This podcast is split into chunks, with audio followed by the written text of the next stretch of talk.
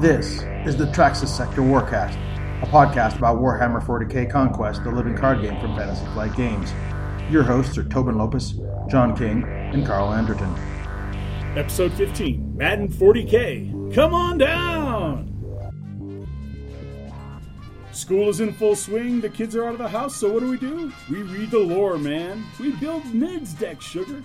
Win command struggles, dude. Play Conquest, baby. Your hosts are Tobin, the Hammer Lopez, Carl, Lord of War, Anderton, and I'm the old caffeinated one, John King. We'll talk about all this and more, so come on down! It's the Traxis Sector Warcast. not bad, man. Not bad at all. That's a pretty good. All right. so that's episode. That's the intro to episode 15, folks. Welcome. Uh, we've we're kind of in a happy, dull place because the Great Devourer, as many of you know, if you're listening to this podcast, has not quite, at least as we sit here and we haven't checked the internet this morning, but it hasn't gone to shipping yet, so it hasn't reached. Now, John and I have our copies, so we've been playing, but we want everybody else to experience the craziness that is the Great Devourer. So uh, I'm I'm really I, it's almost I'm almost more anxious about this being released than a, than a card a set of cards that I don't have. Yeah.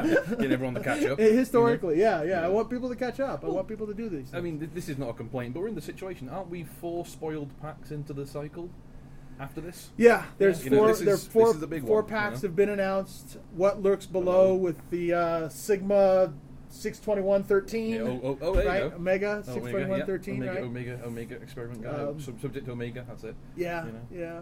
So you know, we we know what's coming. We just wanted to get here. Yeah. Right. Right. Yeah, So, uh, John, have you played with any Tyrannosaurus? Have you? No. No. Okay. All right. I was about to say, well, this is going to sound really weird to everybody. I've been playing with my Nids against myself. against yourself. So that does right? that make sense?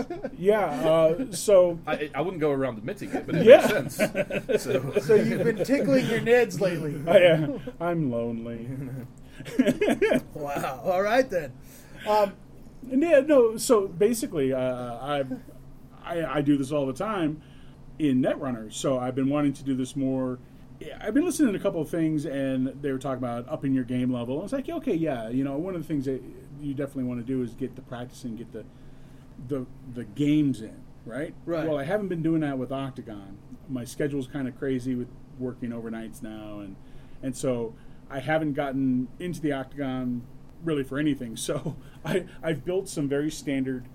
Uh, I built a Cato deck, built a Kith deck, uh, built a Zarathur deck, right? That, Okay. uh, off of uh, other people's uh, lists that they've done really well in tournaments, and then I've been kind of doing tests with other decks I've built, if that makes sense. right. So i I, I- I'm I'm playing virtual games in the real world without an opponent. I'm analog, baby. I told you, man. I'm old. Well, I've, I've been doing some. And how's that work? Like, how, how does that? I'm gonna say, is, how it, does is this go? the rotating chessboard thing where you, you literally play? Yeah, both sides? Yeah, I play both sides. You play, you make a move, then turn turn it around and go, okay, here's my setup. Okay, I'll, I'll do that. Yeah, and I, I, I've also I've often done that because that way then I like setting up the scenario where I know exactly what is in my hand to opponent to counter the common plays, if that makes sense. Like, okay, well, I'm going to have to play this, and then I'm going to get it this way. So then, how do I counter the counter? Yeah, Right. this is this is scenario testing. This is Yeah, you, you're exactly. literally setting up. Here is here is a problem I'm probably going to encounter. How does this deck handle with it? And you're- Exactly. And you're, playing it out. I do a fair bit of fishbowling myself, but it's normally for um, efficiency. You know, how, how do I get set up as quickly as possible? Well, and then- assuming and your then- opponent doesn't bother me, how do I get rolling? Right, rolling, and, and some know? of that some of that's also uh, with that too. When I build a deck, first deck, I'll go through assuming that boy, you know, this deck is just going to click. I don't play, I don't play an opponent, but I draw. I have my seven or eight resources depending on my warlord. Have my seven or eight cards, Mm-hmm. and I play it out as, as like how quickly or you know where does it stall, kind of thing. Assuming that I'm not losing these units, and assuming I'm not losing planets. Right. Yeah. But it's kind of like, okay, by turn four, have I pretty much played everything out of my hand, so I'm not going to have anything listed in there, or have I noticed that all of a sudden now, great, I've I've got five, I've got five cost units a handful of five cost units, but I'm only getting four resources, so Right. I'm getting all of a sudden I'm getting choked out. It's, it's good for hand analysis. It's good to that you know how, how good is this opener? Right. Where is this, where is this again? Assuming nothing weird on the other side of the table, how far how far is this going to go? What can I expect? I mean, I'll, I'll even do. I'll Particularly even do the reverse scenario and say, what is my worst possible draw? Give myself that draw, and then go, how quickly do I get out of it with this deck? Because if, Okay, all you know, Yeah, it- totally. it's just Yeah. kind of you know, Yeah, that- and does does it work? It's, it's Um, it, it's it's. I think it does because that way it gives me confidence in the deck, and that's really where you you know the play testing and the hours and hours and hours that a player puts in on their deck. That's where I think some you know the fine tweaks can be because sometimes you can do everything right and still lose, right? I, uh, Oh, you know, I, saw, I, that saw- happens to me almost every time I lose. Yes. Conquest is the exemplar. I played this exactly right and I still lost. Yeah. But but you know, but but knowing that okay, I've got the worst possible hand at the worst possible time, but I'm going to get out of this in you know two turns. Just I just got to survive for two turns and then I'm Right. I'm back to full gear. Yeah, and, and so and, it's and it's- oftentimes, and, and and I saw this. Um, I've seen this every once in a while. It's like you have that bad hand, and you know you can get out of it, but there's a clock ticking, and it's because there's three planets for the win oh yeah yeah on the opponent's side. You know, for the opponent or for you, for that matter, right? The three, the first three planets are a win planet, and all of a sudden you have you're looking at kind of a, a mediocre or bad hand, and you're like, I have to go all in on one of these to interrupt the. To get- and yeah, you have to, to pick your- one, and you have to, you know, and sometimes that's that's some real pressure. That's maybe where I make, I, I think that's where I make, uh, uh, probably the greatest share of my mistakes. Okay, if I'm going to win one planet of these three to break up the three wins and push maybe it to, maybe it push gets pushed to five. If I'm lucky, it gets pushed to five. Which one of these three do I break? Which hmm. one of these three? And that's where I can make my mistake. That's where I feel I make. I'm like, oh, it's it's a red, green, a green, and a green, and I pull a single green to to challenge, and it ends up being that five is the win on red Mhm. After anything And- coming through, yeah. you know so i put all my all my efforts into red green or i put all my efforts into securing the uh, stalling the stalling the victory for my opponent and uh, and I end up creating it for him because i i stalled it in the wrong way so I, well, now you say that, I'd, I'd definitely say my one of my most common failing that I work around is um, that whole deal of like I have to game's gone fairly well. I have to give away a planet. I feel like I have to. That's that's not critical. You know, this this one doesn't seem critical. I need to focus on this other stuff, and I'll, I'll more than half the time I'll give away the wrong planet. Yeah. Just the, just the wrong Yeah. place for, for, Yeah. for units to come back from that to then go to somewhere else and go oh. Crap.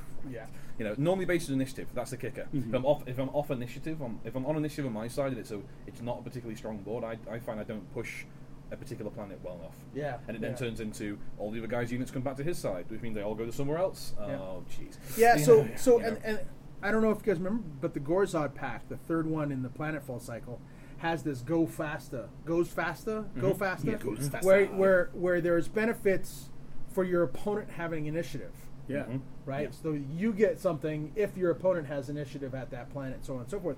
So it'll be interesting to see. Uh, it's uh, goes fast. The, just the keyword itself seems like it's an orc specific oh yeah Yes, trait, it is, right? yeah. So red ones go does faster. Mhm. does it happen? Does it bleed into other factions a little bit?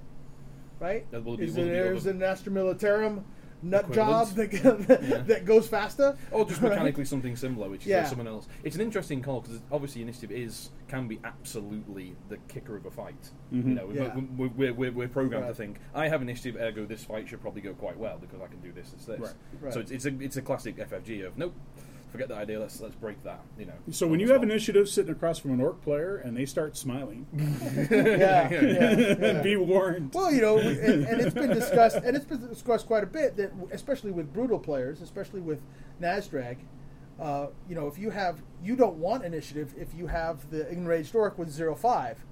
You don't want to have to attack with a zero Unless five you can attack with the void right? pirate, yeah. Yeah, Here, I'll, attack with I'll attack for pirate. zero. Yeah, That's I'll when you smi- zero, That's when you and get to you're smile at like, yeah, that's And- right. But then they attack the void pirate, and you're still Yeah. attacking. But for then- yeah, but You know. But you know, say yeah, yeah, Yeah. ma- point made. So so sometimes you, as the Ork player, you don't want initiative, and that uh, the goes fast actually reinforces that to some extent. Mm-hmm. Yeah, I've but yeah, it'll be it's- it's more interesting to see how that changes things and and uh, how how people maybe bleed the goes fast uh, keywords into uh, ally into their allies. You know. Yeah, we are supposed to get getting more ally stuff. That's right. So it could it could make its way thematically into other factions that kind of way. You know. Yeah, Well, more- or I mean, it, it will it, Well, just, just, the mechan- using the Ghost Faster orcs Yeah. in, in Yeah, that's- uh, yeah. in right. Well, or, or the Chaos. or the the just the mechanic of my faction now has an ability that happens when my opponent has initiative.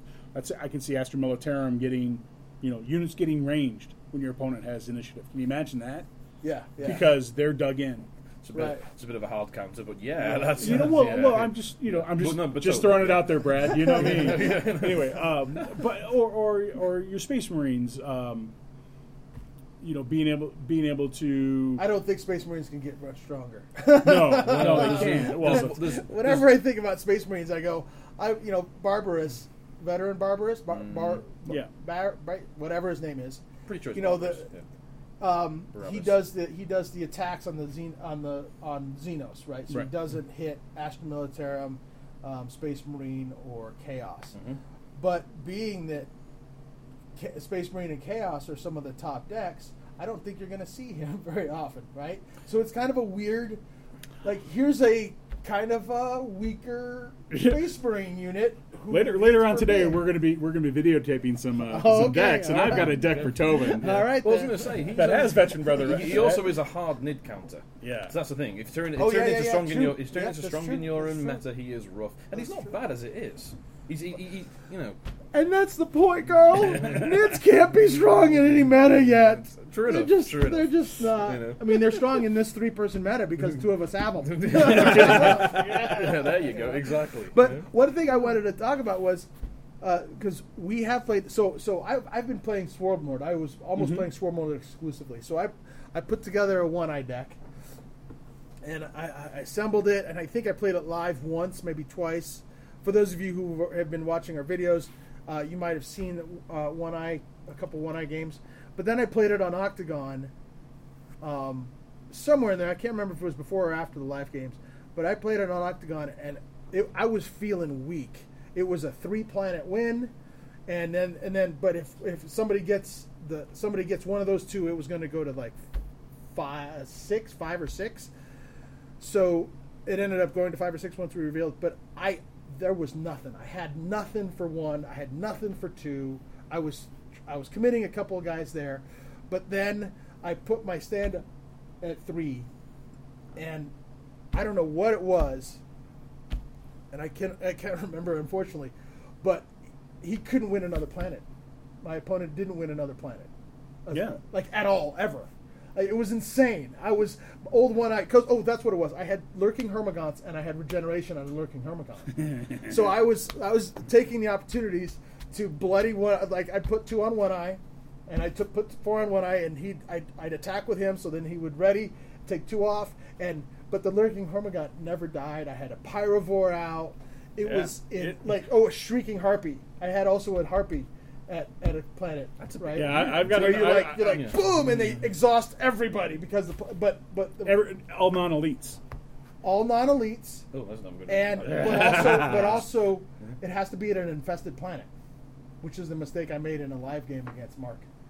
It has to be eh, if it's an infested planet, then everybody exhausts. Yeah. Oh, that's right. Yeah, Right. Yeah, that's the trigger. And I played it once against Mark, thinking, okay, this is how I'm going to keep him off me. And it was, the, but the planet wasn't infested. I was like, oh, that sucks. Mm. But on Octagon, it was. I think Octagon was one of the early games with one eye because it was impressive. I, I felt I was behind the eight ball.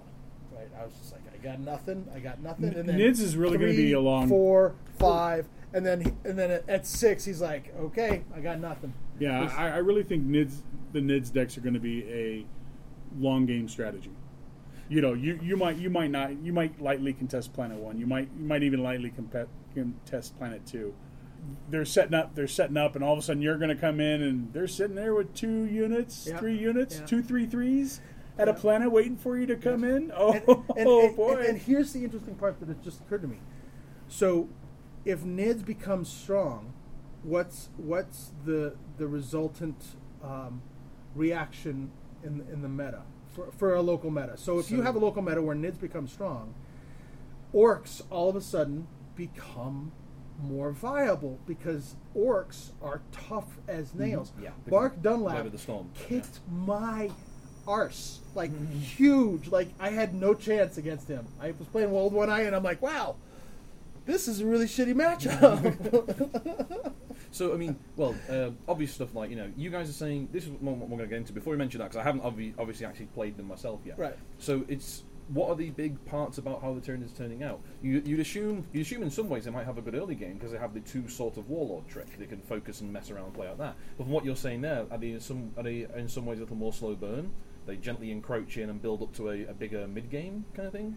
Yeah, that's what I think. yeah, I don't. I don't think they can be super aggro because you're starting with six. Of course, yeah. right? You're, You're starting with resource, six. You're yeah. down a cardinal resource, but you have that unit in play. But that unit isn't necessarily, unless it's Savage Warrior Prime, it's not necessarily the most Savage Warrior in Yeah. the game, right? Mhm. So, um, I've been playing with. I, that's what I've been testing. Like Old One Eye, I, I've tested with Savage Warrior Prime and with the uh, Zoanthrope that does Mhm. two damage. The, the Zoanthrope um, is really pretty cool Yeah, I, I love he infests. He, he does a damage. He infests a planet. He doesn't even need to. There doesn't have to be combat, but he can go down and just fire, spit at a Yeah. player, and then Remi- reminds me of having the, a player the. Zarathur and the Spit at a play, and the um, gleeful play beast kind of tricks. Mhm. Yeah, just yeah, like yeah, picking, yeah, picking yeah, yeah, units yeah. out. You know, And if you happen to get that planet infested, then it's two, and I leave. Yeah. It's two, and I leave. And and two turns later, your four four is dead. Yeah. Yeah. right? Um, and you know, people were talking about uh, some folks at Gen Con mentioned the, the stalking lictor, yeah, the two, two command. command icons. That's a command icon snipe, command snipe. Mm-hmm. Um, that's not bad. I haven't played with him yet. He seems to Um, be the but I, I- don't have any other plan guy, but two command icons is never bad. Yeah, you know? getting yeah. sniping command from Yeah. somebody, right? Mhm. How often do you have? Uh, how often do you have uh, an opponent with a two hammer lead? Yeah. right? Usually it's a one hammer lead, so you can flip that. Mhm. If it if nothing else, you can get a push out of it. I think I think he's he's a definite little change of a play style because again the Savage Warrior Prime, you're sending him there. We're gonna have combat. yep. I've got a combat monster. You know the Stalking Lictor. It's like oh, I get command here, and then you pull them back, and it's like oh, and I'm gonna get command here, and pull it back, or I'm gonna cancel cancel your resources your resource gain from this planet here, Yep. kind of And if thing. there's so. if there's some if there's some battle abilities, you know that that you really want to trigger multiple times, having that Savage Warrior Prime is huge, Mhm. right? Yeah. And I've taken advantage of that. I've triggered Tarrus. If you can control four fewer units than your opponent, gain three credits. Oh, yeah, So jeez. I've triggered that Get with a Savage resource Warrior Prime. There was a there was a time when I triggered that I think three times in three turns, and that wasn't even the first planet, right. right? So all of a sudden you're like, Yeah. I'm like, yes, When I have all. Now I have all the resources. Yeah, and I you- think I took resources twice and cards once. So it was insane, right? You just that Savage Warrior Prime, you get to trigger that battle ability. well, assuming you win. So, as a, as a complete off the fly comment, in some ways, the synapse creatures could be looked at. What kind of, of a warlord do I want to slightly emulate? Because, like that, the, the Prime seems to be a little bit Cato. I can push the fights and I can get the resources from these tricks here. The Zoanthrope, like I say, to me feels a little bit like the Zarathur one, or, or, um, or on Cheat. Mm. There, here is an annoying unit over here. Bang. You know, Yeah. I'm going to go and kill Yeah. that and run away. well, you know, Stalking Lictor's command. Mm-hmm. Savage Warrior Prime is, is combat with a batter ability. Yeah. Grand Gravid, the Gravid Tervigon, he's a Termagant. He's basically a big mom, basically a big reprodu- reproducer, right? Yep. Uh, is a zero four, so sh- that is that unit is is susceptible to getting killed. Mm-hmm. Um, and then you have the Venomthrope Polluter, which uh, does the movement, and the Blazing uh, Zoanthrope. Uh, the only one I haven't played with is Stalking Lictor.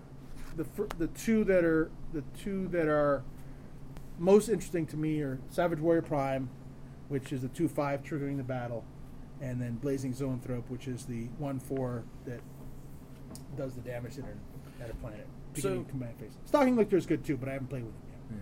So again, not not having hit these guys yet. So is the what's the um, cost spread like on Tyranids? Are you seeing a lot of outside of the Swarm Lord and stuff? Are you seeing a lot of smaller units, or is it No. is it you know, is it a, a good? The the the low cost units are, are pretty fragile, or it seems like you know you're putting them out like the spore colony. You know you you have you have those out to do do a damage at a planet and infest the planet kind of Mhm. thing. Yeah, It seems- Spore Sacks. Yeah, very- and those and those are even two costs. Uh, so it, it seems like right in the wheelhouse of three, four resource, that's when you're going to start getting your combat units out. Okay, so we're talking about like you know what what do you do if Tyranids are in your meta. One of the first calls there, but at least in the case of the um, Swarm Lord and the Gravid Turb- Tervigon, there is Calamity. Yeah. You know, Calamity is a, is a thought there first of all. Do you do you stock one of those, one or two of those, just in case? Um, obviously, like the more more unclear board wipes proper, like Warpstorm, like Exterminatus. It sounds like if you're right about the mid game stuff, that Exterminatus gets much more interesting. Since the Tyranids might be more pla- planning a planet a little further on, which Yeah. is easy, much much easier to land land the kill with that. You know. I, I think so. I, th- I think the. Uh, I'm only talking as a player who, who right now is. Ha- I had a thousand percent batting average with. Uh, with Tyranids, but that's only because I've either beat Tobin once, or I, you know, I beat Tob- I've beat Tobin once, or I've always beat myself. So Yeah, yeah. it doesn't. Minus the fanfare. yeah, it doesn't doesn't really. Doesn't, Well, you know, it's, beating yourself is a way to go. Yeah, you know. I'm good at it. um, I would say I would say the curve actually is pretty reflective of the rest of the factions. There's a Ripper Swarm, which is zero, but it's limited. It's a one one one command icon, right? There's a, f- a few ones, but not many. I don't know if they're actually yeah. The Hunter Gargoyles, they're fragile. It's a two one, but they can move somewhere, right? You've got the Venomthrope, which is a zero two, but it can infest planets. It's a pirate void pi- void pirate Mm-hmm. um, rogue tra- I like, I like me, rogue trader combination. Yeah. Spore sacks. But yeah, it's it's in the especially when one old one I Lurking Hormagaunt three one. Tyranid Warrior, he's a three to co- three to play, right? So it's three where you start getting to your to your combat. Right, the Pyrovore is a is a three three for three, I think, Yep. uh, and, and then when it leaves play, it does three damage. Oh, so it's, a, so it's an ex- When it when it dies by an attack. It's an exploding carnival pack. Yeah. basically. And so that's, that's you know nice. that one that one is kind of like when that hits the table, the players got kind of go, all right, how how much do I actually want to lose to that thing? right. And and Yeah. you can it can be gotten rid of because it's only it only triggers when it dies by attack. Right. So there are ways, but but there aren't very many of them where you can say, yeah, you yeah, die just now. just blow it away, Right. remove, move all things Right. like that. Yeah, movement. Yeah, totally. But um, well, okay, but I mean, obviously, looking at the curve there, in terms of what you've seen played, are most people following the? I mean, Eternity's more of a lar- slightly larger unit focus than smaller stuff. In terms of what you guys have played out.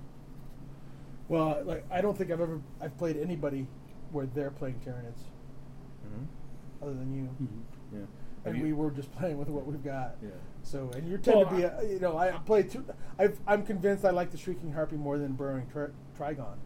Mhm. Shrieking Harpy. I, I had one of each in my plan. I had one of each. The Burrowing Trygon is the ten cost that reduces with each Termagant token in- that you have in play, Mhm. or that you have in a particular planet.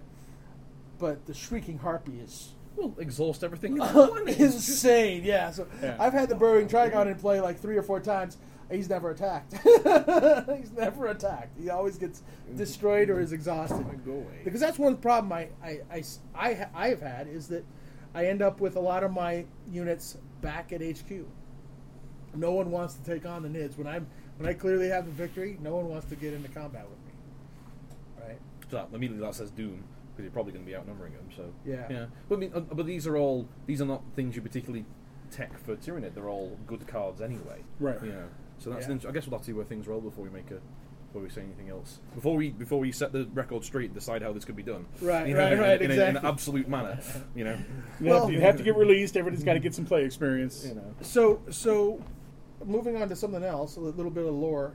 I just finished reading the first book in the Horus Heresy series, which apparently is, and I looked it up, something like 34 books are in the Horus Yep. Heresy series, right? And they're not necessarily following a, a timeline from zero to 34 where it's you know it's moving.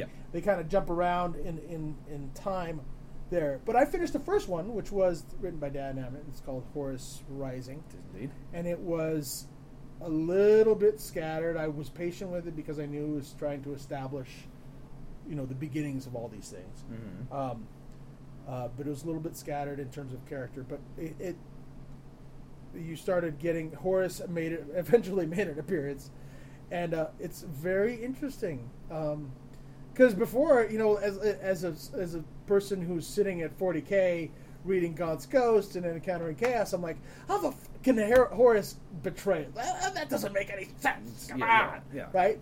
But 300 pages into this book, I'm like, okay, I can see it, right? And not only can you see it, you can rationalize it from Horus's position. Which Exactly. is why the writing is amazing. It's, it's, a, it's exactly- a beautiful you creep. all- of, you, you you can really start seeing how he says we need to do it differently, hmm. and it's not necessarily that he he's heretical for chaos.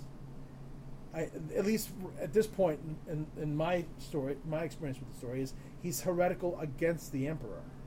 Yeah, he's, Right? he's- saying there is. Can we not consider another way to do things? Yeah, he's, he's making the moderate yours. position. He's, he's choosing the moderate position, and that's the that's kind of the problem as far as that. Certainly later Imperium, the point is later on in Imperium there is no moderate position.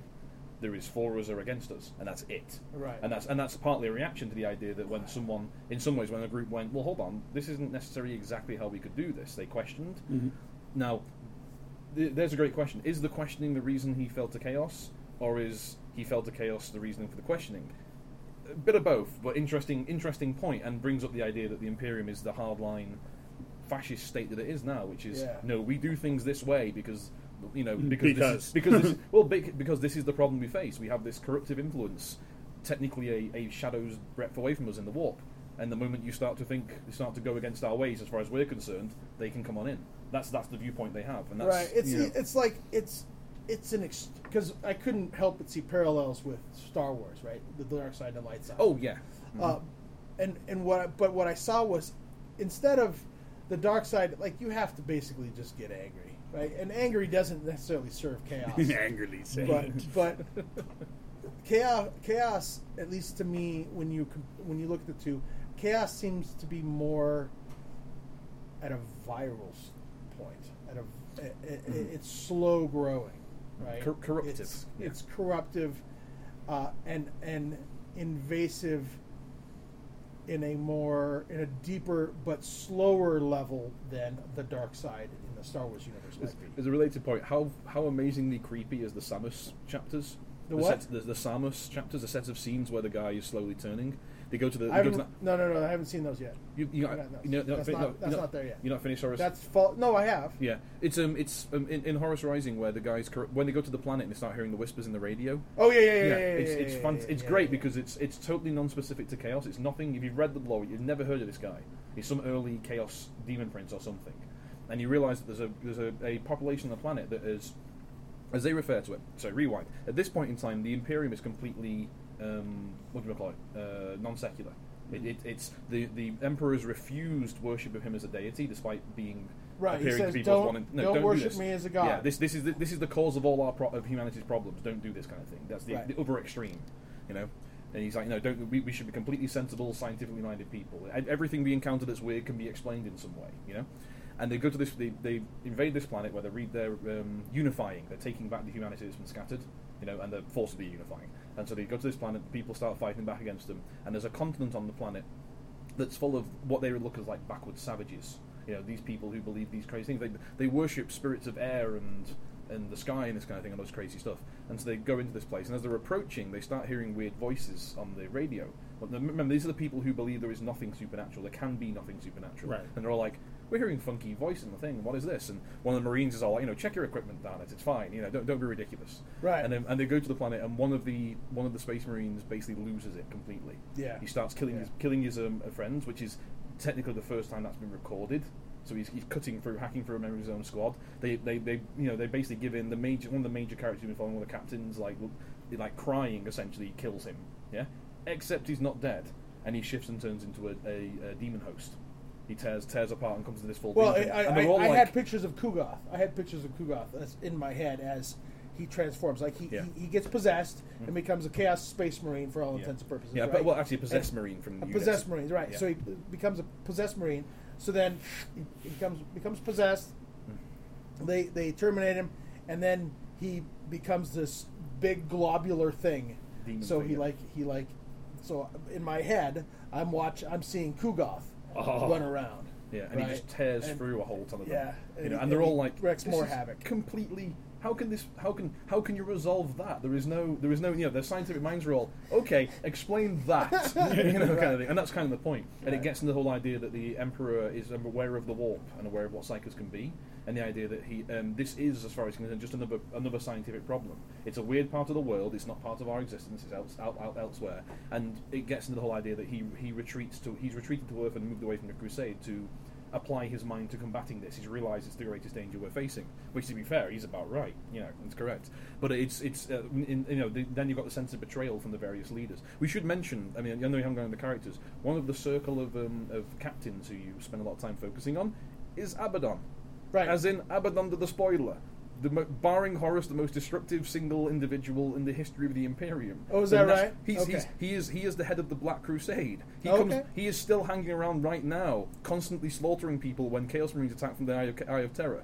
Abaddon the Spoiler is one of the Oh, least pleasant cool. people in history. Cool. And you see, and I didn't know that. Yeah, I didn't exactly. know Even that. though it's clue. It's, a, it's they're part of the Mournival, the, Yeah. this advising council that's that advises Horus. Mhm. So there's these four Marines. I'll bring you the book. Yeah, Yeah, it's, it's, yeah. it's- Return it, but I'll bring yeah. it back. Well, that's the other fun bit you mentions there is there's no there's none of the chapter structure. Any of the stuff you've seen we were talking about recently doesn't exist, and that's kind of what they're getting at is um, the idea that the Mournival here is this political body within the, the, the Legion that is off the normal command structure.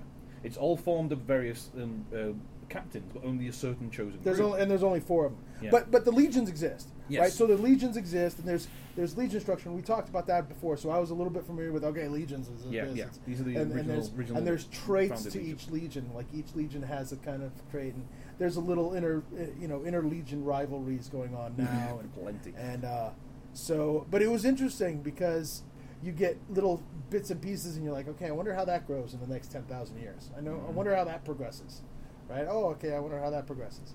So they don't have the my library doesn't have the next book, and I've got to read other things because I've been reading so much Warhammer lately. But I'm gonna get to that number two book. I'm gonna, and I'm gonna. I think at least my plan is I'm just gonna keep reading until I'm bored. I would, I would be interested to see what you make of the second one because um, we'll say something like oh, I, nowhere near as impressed as I was with the first. right. Abnett is so again. I'm going to say this one out loud. This is one of those things that's not confirmed. But Abnett is ghostwriting the whole Horus Heresy set.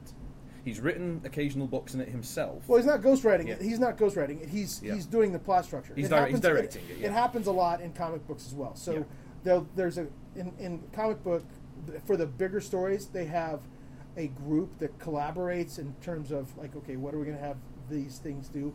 But one person is largely in charge of okay, we're going to get from point A to point B, and these things have to happen at these particular times, and then he delegates to certain writers to have those things happen. So I, that's I, I I'm not at all surprised, and I think Dabnett, Abnett has confirmed that in one way or another, that he's in charge of. Okay, we may need this plot point, this plot point, this plot point, this plot point. All have to hit here. Mhm.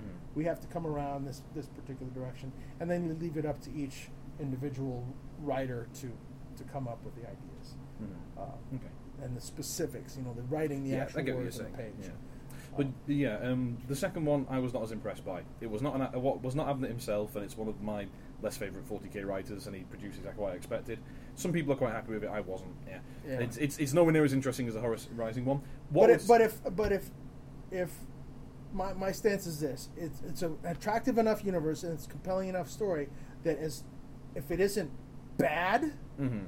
I'm probably going to read the next one. If, I'll- the, if yeah. you know, I'll let you read- number I'll let you read is, it and decide. If, the, if You know, number yeah. two is okay, Mhm. Then maybe I read number three. Maybe I don't read number three for a while. The recommendations we'll make is there's a lot of Heresy. But like you said, there's 30 odd novels on Right, right, right. It's a crazy amount. So that might be a bit much, even even for yourself to get into when you don't even you're not even that familiar with the current version of the plot, let alone the Right. origin story that Right. Horus Heresy is. What I would do is pick out um, a couple of good ones, and again, most of the Abnett novels. Um, there's Prospero Burns, which looks at the Space Wolves and the, to a degree, the um, Word Bearers. If I get this right Right. which is where um, Ahriman and the Thousand Sons, Thousand Sons, sorry, yeah, the the, the, the the magic sorcery using Marines from the Chaos side comes from. Right. That's what Zarathur is part of those guys. I recommend that because it gives you a, a good view at the um, at the uh, Thousand Sons eventually, and it has a fantastic look at what the Space Wolves are about. Right. Well, Yeah. my my tentative plan is to because they've said I looked at some wikis and they said okay the first three form a trilogy, and so there's a couple of ones that they identify as forming duology or trilogies, Mhm. and then I'll read the So I'm uh, my my guess is my plan right now is to read those kind of sets of stories Mm-hmm. within the, the progression and and Abnett stuff. That's probably not a bad plan at all. Yeah. So- but yeah, the nice thing is for anyone listening, if you just want to pick up some good books about 40k that also will help you get a better feel of the setting, saying the Space Wolf, Prospero Burns one, um, Legion is probably one of the best 40k novels written, and it's focused on the Alpha Legion, which is kind of cool because we knew nothing about them until Abnett came up with it. Basically, the whole point was they were mysterious. So Right. he, he, he, he basically created their background from scratch. And, the, and the Alpha Legion is currently one of the major Chaos Legions. It was originally one of the traitor, one, one of the um, regional legions. But their their story is fantastic. I can't recommend it enough. And there's another one. I'm sure someone can tell me what it is, and it's the one with the Ultramarines and um, and Roboute Guilliman, which I, I can't recommend enough. That's a great. You want to know how, how the what the Ultramarines are about? In, um, from, from this early idea, you want to, you want to look at Cato and get a feel of what he's all about. This novel is a fantastic look at it. There's, there's a nice little set of snapshots. They he, he wanted to establish clearly wanted to establish the character of each of these legions really well. And Horus Rising does it with the um, the Sons of Horus, the Lunar Wolves that become the Sons of Horus, that become the um, I think they're still called the Sons of Horus now. The most recent version, the Black Legion, Ah, the Black okay. Legion, and that's where Abaddon's from. Um, I think you've, I think we've seen one or two cards of that hanging around, but Oh, the Heldrake. Black Legion Heldrake? Yes, yep, exactly so. Yeah, Black Legion Heldrake. Yeah, those are the main guys who come mar- now come marauding after the Eye of Terror, attacking Cadia and causing problems all the time. But yeah, but it's it's it's it's, it's interesting to, to see the, the point of someone who hasn't doesn't have all the the, the, the previous setting in lore because the point of the Horus Horus Rising book is you're all I know 40k and you go back in and go.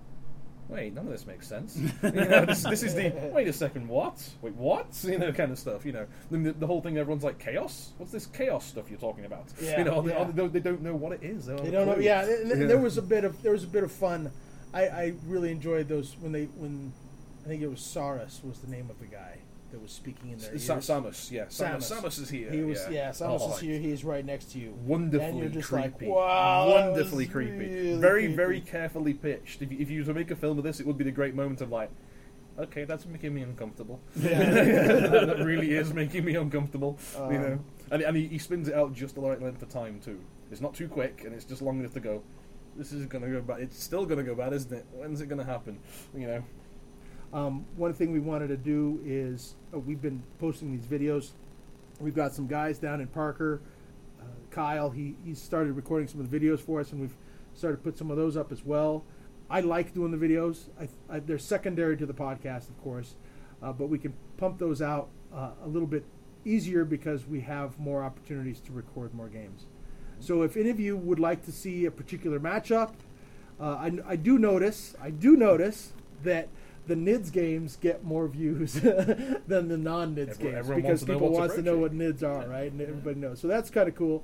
Um, eventually, we will get somebody commentating on these things that isn't me. Well, that's another one. If you, I if you, if you, you know, if, so- if, if listeners would like the three of us to sit there and do our best, well, here we are today, Bob, over over some game. Then we should do that. Oh, you know, yeah, please yeah, tell yeah, us. yeah. Tell us. I would know. love that. I, Yeah, oh. I got, I got, I'm gonna be, I'll be the Madden, I'll be John Madden of our, of our uh, So the uh, first thing we've got to do here Monday is make Night sure you Football get. cast. First, first thing you got to do is get the units on the planet. I gotta say, Tobin, the one who wins the planet is probably the one who's gonna win the game. I'm gonna, I'm, gonna, I'm, gonna, stake on that. you know? the one who gets the three mm-hmm. icons first, mm-hmm. Yeah. they're going to be the mm-hmm. winner. and you know, you need to play cards to play the game. If you don't play cards, you don't win. Right. That's Madden for you. Yeah. Um, We love you, John. yeah. Madden, Madden 40k. Don't even think about it. Madden It'll get- 40K? Madden 40k. Well, you know, it's it's Oh, like Madden yeah, yeah, 40K. exactly. Yeah, you know, Madden, yeah, yeah. forty thousand years in the future, still going. No, Okay. he's, he's he's there with the fully cybernetic Instead of eye Madden, and Madden the support 15 system that going. just came you know, out. yeah. yeah, Madden 40k. You know, yeah. So, so to invade the so invade the planet, you've got to first have soldiers. no, but he has the red eye. Yeah, Shotgun's exactly. Red Yeah, eye, you know, yeah, right? you know. He's there in the, the golden throne equivalent. All kinds of things connecting to his body. You know. Oh yeah, Ew, that's just creepy. Well, I, I gotta admit when I, re- when I read those stories and I and I hear about how integrated things are, like like uh, captain of the captains of the big space Oh, big space cruisers, you know, the warships and everything. You know, they're basically a part of the ship. Yeah, Yeah. and the whole just how they're tied in and all the servitors and and Which novel is it? There's one I'm thinking of where you mentioned it's one of the um, Gaunt's Ghost one where the the commander is liter- is integrated into the throne, isn't he? Mhm. He's phys- yeah, he's physically Yeah. wired in the whole Yeah, time. it's- He's- Uh, he's feeling third or he's fourth feeling one. he's feeling the pain when the ship gets hit. Yeah. Yeah, I remember man, the that such a That reminded that was such Those- a, a, and- a thing in my mind's eye. Just seeing that is like wow, and and and that's and right out of uh, Giger and, and Yeah. all of his artwork. 40k is good at body horror. Yeah. Well, the the- You know, yeah, it's the wow. the thing that Yeah. keeps coming back to me is as I'm reading, you know, the Space Marine stuff, as I'm reading Horus Heresy, as I was reading uh, Eisenhorn. I haven't read Ravenor yet, but Eisenhorn. I keep thinking, I, w- I think I want to go back and read the Gaunt's Ghost stuff. I mean, it's it, it- those those books were so good, and frankly, to me, they were so much better than the other stuff. I mean, there's uh, for other uh, for other reasons entirely, right? The different, it's comparing apples and oranges, but the Gaunt's Ghost stuff, man, holy moly! Eisenhorn was good. Don't get me I, wrong. I really liked Eisenhorn. Eisenhorn was good. I mean, I liked them but both, but the idea different- that you can have these people going into combat and people die. I mean, Gaunt's Ghosts, a char- a, a beloved character dies. What? Third book, second book, is what Oh, happens. when it starts. Yeah. How, how, you've gone through the whole set. I've right? gone through the whole set, but I don't want to say any names yeah. because No, I don't want to ruin it. Well, but you, you can, that third, the- that that one character, you know the character I'm talking about, Yeah. right? yeah, oh yeah. he dies like book end of book two end of book three and you're like wait what no you can't do and then all of a sudden everything is game right and then that that just raises the bar of tension Yeah. for every line after that There's, right? there's, a, there's a great sci-fi stroke fantasy joke, one of those ones, and it, this is the, the 40k version, which is Joss Whedon, George R. R. Martin, and Dan Abnett walk into a bar and kill anyone you've ever loved. yeah, which is true. Yeah. Which is inside, It's- there, there is it's- everyone dies is a rule of the Gaunt's Go- Ghost universe. oh my anyone God. can die. You know, it's yeah. just yeah You know, and then and then uh, yeah I, I'm, I just with you. I want to go back and read Gaunt's those. Ghost is good because it's great 40k, it's great writing, and it's great war film. And when the 3 Mhm. of those come Yep. together, it makes a. Yeah, I Yeah. agree totally. It's what it's. I haven't had a strong emotional response Yeah. in the 40k stuff over than the Gaunt's Ghost ones. You know Yeah. the end of the novels. You're all he got Yeah. away with it again. Yeah, You yeah, know? yeah. Oh yeah. You know. And and so you know the Space Marine stuff is cool and fun, but reading about a a warmongering a, a, a machine built for war with Mm-hmm. four hearts or six hearts or whatever it is, right? The space two. Okay, all right. So two hearts, and they have all this other stuff going on in their bodies. You know, they're they're just a, a Terminator. I think Mm-hmm. of Arnold Schwarzenegger and Terminator just going through and just oh yeah, and I heal. Oh yeah, you shoot me three times. Oh, I heal. Mhm. Right. So I, that that's kind of the picture I'm drawing uh, as I watch these scenes. It's fun. It's cool. But uh, Gaunt's Ghost just resonates a little bit more you connect, because you it's connect people. much better. Yeah. Yeah. You connect so much people. more easily. Band of brothers in space. That's why it's awesome. Yeah. Yeah, You know? yeah.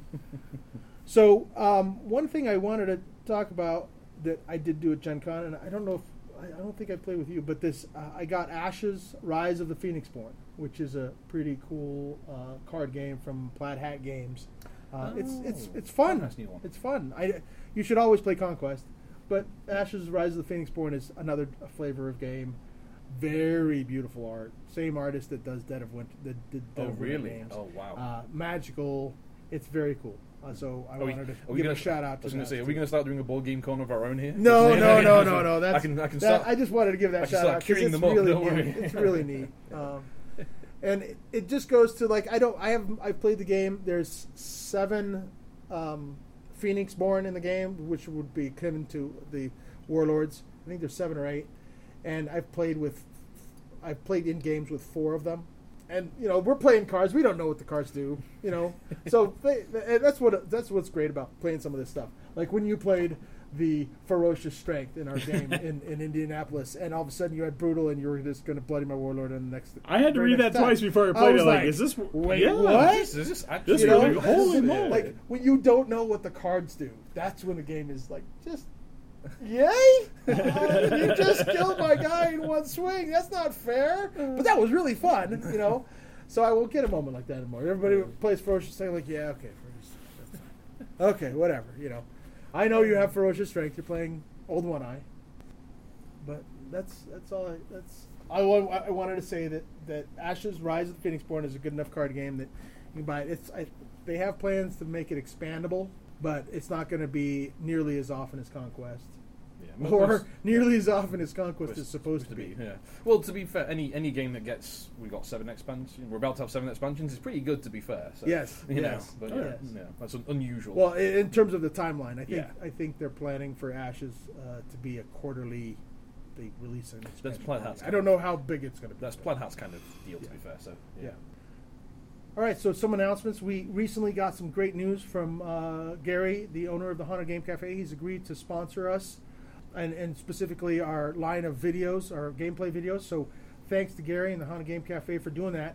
It'll allow us to uh, put out and some create some promotional items and various other things uh, for not only uh, us and this podcast, but for fans of the podcast and for players of the game that we come across in our travels. So thank you very much to Haunted Game Cafe and specifically Gary for doing that. Uh, it's much appreciated, and we'll have more news about what those things are as those come up.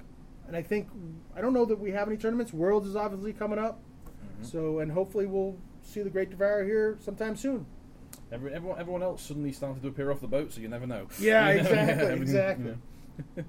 you know. And to, tho- to those of you following, I think we got three new um, living card game expansions like yesterday at the cafe. Oh, wow. It turned out like it was like, oh hi, you guys all made it from Gen Con, didn't you? Look at that, you know. So. Great. so it's promising. The, the warp shadow is growing. They're, they're nearly here. They're nearly here. You know. Thanks to Team Covenant for hosting this Warcast and the Haunted Game Cafe for the recording space. If you would like to join the discussion, have ideas for future episodes, feedback or questions for us, you can contact us at traxissectorwarcast at gmail.com, via our Facebook page or Twitter at TraxisSectorWC, or leave a comment in the episode's comments section. This episode was sponsored in part by Rocky Mountain PC. Thanks for listening.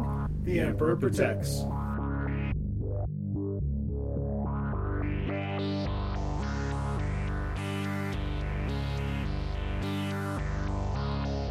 Should we say? Should we say playing with our nids?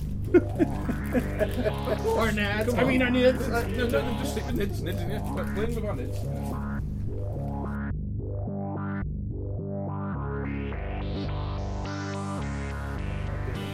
And Matt is like, Where the fuck did you find this music? This is awesome. I'm like, yeah, baby.